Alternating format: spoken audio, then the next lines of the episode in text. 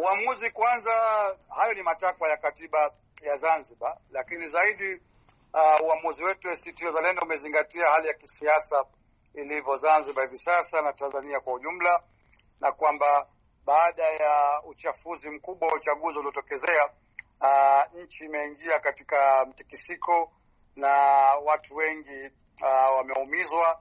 Kwa hivyo inahitajika jitihada za pamoja za kuweza uh, kuiponya nchi. Tunadhani kwamba tuna wajibu kama wanasiasa na viongozi tunaoaminiwa kushiriki hatua za kupunguza makali yanayojitokeza na kuhakikisha kwamba sauti ya Wazanzibari walio wengi, ambayo bahati mbaya haikusikika kupitia uchaguzi, isikike kwa njia nyingine. Hiyo ndio hasa ambacho mimi binafsi naamini iliwasukuma wenzangu. Mimi kama unavyojua, sipo sasa hivi Tanzania, bado naendelea matibabu hapa Kenya, lakini nimebariki maamuzi hayo, na mimi kwa mjumbe wa kamati kuu nayaunga mkono mia kwa mia, kwa sababu naamini na maslahi mapana kwa Zanzibar na watu wake, na pia na maslahi kwa Watanzania vile vile. Mnachukuaje maoni ya wengine? Wengi wanasema kwamba ni usaliti, kwamba uchaguzi mmeibiwa, alafu watu wameumia, kuna watu walioko hospitali. Nini maoni yenu kuhusu swala hilo?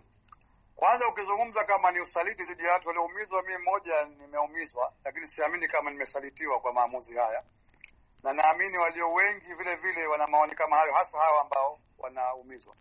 Bahati mbaya, kuna watu wanachukulia kuwasemea watu wengine bila hata kujua hisia za hao wanaojaribu kuwataka kuwasemea, kwa sababu kabla ya kwenda katika kamati kuu, Maalim Seif akiwa ni mwenyekiti wa chama chetu alifanya ziara katika wilaya zote nne za Pemba na wilaya saba za Unguja na kukutana na viongozi wote wa chama na wanachama katika majimbo yote na matawi yote ya Unguja na Pemba, na miongoni mwa waliozungumza ni hao ambao wamepoteza ndugu zao na jamaa zao waliouawa na walioumizwa, na wote kwa pamoja ukiondoa labda asilimia ishirini kati ya waliozungumza, takriban asilimia themanini kwa mujibu wa takwimu ambazo zilikusanywa wakati kuchukua maoni hayo, ni kwamba watu waliunga mkono ACT Wazalendo kushiriki katika serikali ya umoja wa kitaifa, wakiamini kwamba ndio njia pekee ya kupunguza makali yanayotokea, lakini pia kulinda maslahi ya Zanzibar.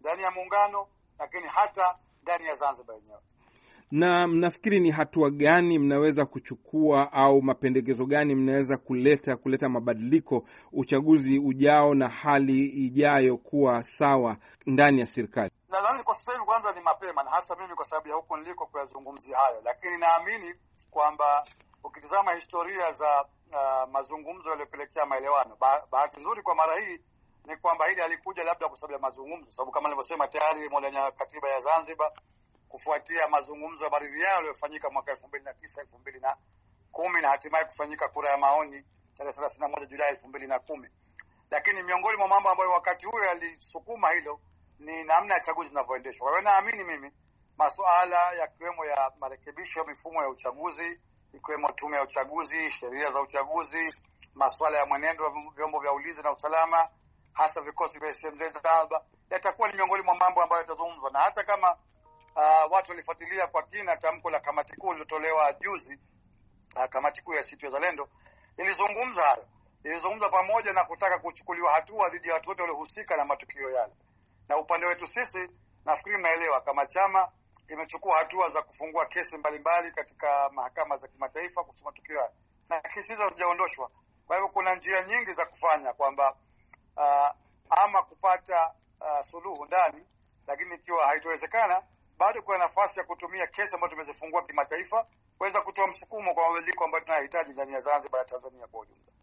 Kuna wengine pande mwingine wametoa hoja kwamba Maalim pengine ni uchu wa madaraka na umri wake angeampa kijana.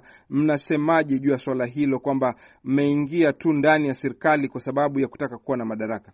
Wanaosema hayo nadhani wamepotoka na wanachuki binafsi tu dhidi ya Maalim Seif, na mara nyingi mimi hushangazwa kila wakati kuzungumzwa Maalim Seif kama vile kwamba yeye ndiye anayefanya maamuzi haya. Nafikiri wote waliofuatilia wanajua kwamba maamuzi yalikuwa ni ya kamati kuu, na kamati kuu ina wajumbe zaidi ya sitini.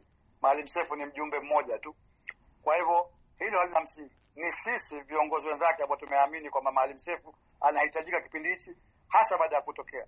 Lakini turudi upande mwingine kwamba unapokuwa na kiongozi wa kisiasa ambaye ndiye mwenye imani ya Wazanzibari, hata tukizungumza kwa mfano kwamba katika uchaguzi huu ACT ilishinda atakayekuwa ambaye ameshinda amepata imani ya Wazanzibari ni Maalim Seif, sababu alikuwa ndio mgombea wetu.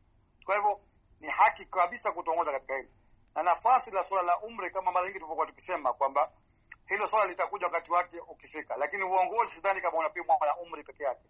Uongozi unapimwa na mahitaji ya wakati ule, na kutokana aliyopitikana Zanzibar, naamini anahitajika kiongozi mwenye busara, kiongozi mwenye hekima, kiongozi ambaye ana historia ya kusimamia maslahi ya Zanzibar na Wazanzibari, kiongozi ambaye anajua dira ya kile ambacho kinatakiwa na watu ambao wamekuwa wakiwaongoza kwa zaidi ya miaka thelathini sasa. Kwa hiyo mi naamini yeye ni chaguo sahihi, na kama kunahitajika mabadiliko au kubadilishana uongozi, nadhani wakati ukifika, Maalim Seif atapisha nafasi hiyo, wala hana tabu yote. Jusa, kwa upande mwingine, serikali ya Tanzania bara au serikali ya muungano wa Tanzania imeundwa, waziri mawaziri wametajwa, lakini hakuna mtu yeyote kutoka Zanzibar. Mnaiangalia vipi swala hilo? Mimi binafsi katika ile siwezi kukisemea chama kwa sababu chama bado hakijatoa kauli yake, lakini binafsi naweza kukwambia kwamba hiyo inaashiria suala moja tu kwamba baraza la mawaziri liloundwa sio la muungano, ni Tanganyika, kwa sababu jamhuri ya muungano inaundwa na Tanganyika na Zanzibar, na kuna watu wamefanya utetezi kwa kusema kwamba kuna manaibu mawaziri wawili kutoka Zanzibar, lakini sote tunajua kwamba manaibu mawaziri hawaingii katika baraza la mawaziri, na katika mfumo wa jumuiya ya madola hawa kazi yao kubwa zaidi ni kujibu maswali katika bunge na baraza la wawakilishi kwa niaba ya mawaziri wao. Kwa hivyo bado uh, Zanzibar haikutendewa haki na inathibitisha kwa mara nyingine tena tu kwamba usipokuwa na watu ambao wana uchungu na Zanzibar, basi Zanzibar itaendelea kukoseshwa haki zake, na nadhani hiyo ni hoja nyingine kwa nini ni muhimu kwa ACT Wazalendo ushiriki katika serikali ya Zanzibar ili kuendelea kusimamia maslahi ya Zanzibar ndani ya Jamhuri ya Muungano. Na hatimaye, unafikiri katika kuingia serikalini huko Zanzibar hivi sasa mtapata ushirikiano kamilifu na serikali ya Mwinyi? Nadhani hilo ni jukumu lake yeye. Sisi tutampa changamoto ya kwamba kama kweli alikuwa na dhamira yale aliyokuwa akiyasema, atapimwa kwa vitendo vyake, sio kauli zake. Na kwa hivyo suala la ushirikiano baina yetu na na upande wa CCM ukiongozwa na yeye Dr. Hussein Ali Hassan Mwinyi litakuwa ni kipimo kwa Wazanzibari, lakini naamini kama ni mtu uh, kiongozi makini, basi atapaswa kuliona hilo, kwa sababu kama hakufanya hivyo Zanzibar itaendelea na mkwamo, na sidhani kama ni kwa, fa, kwa faida au maslahi ya CCM au ACT Wazalendo kuendeleza mkwamo wa kisiasa kwa upande wa Zanzibar. Asante sana Ismail Jusa. Nashukuru. Okay bwana, nashukuru sana.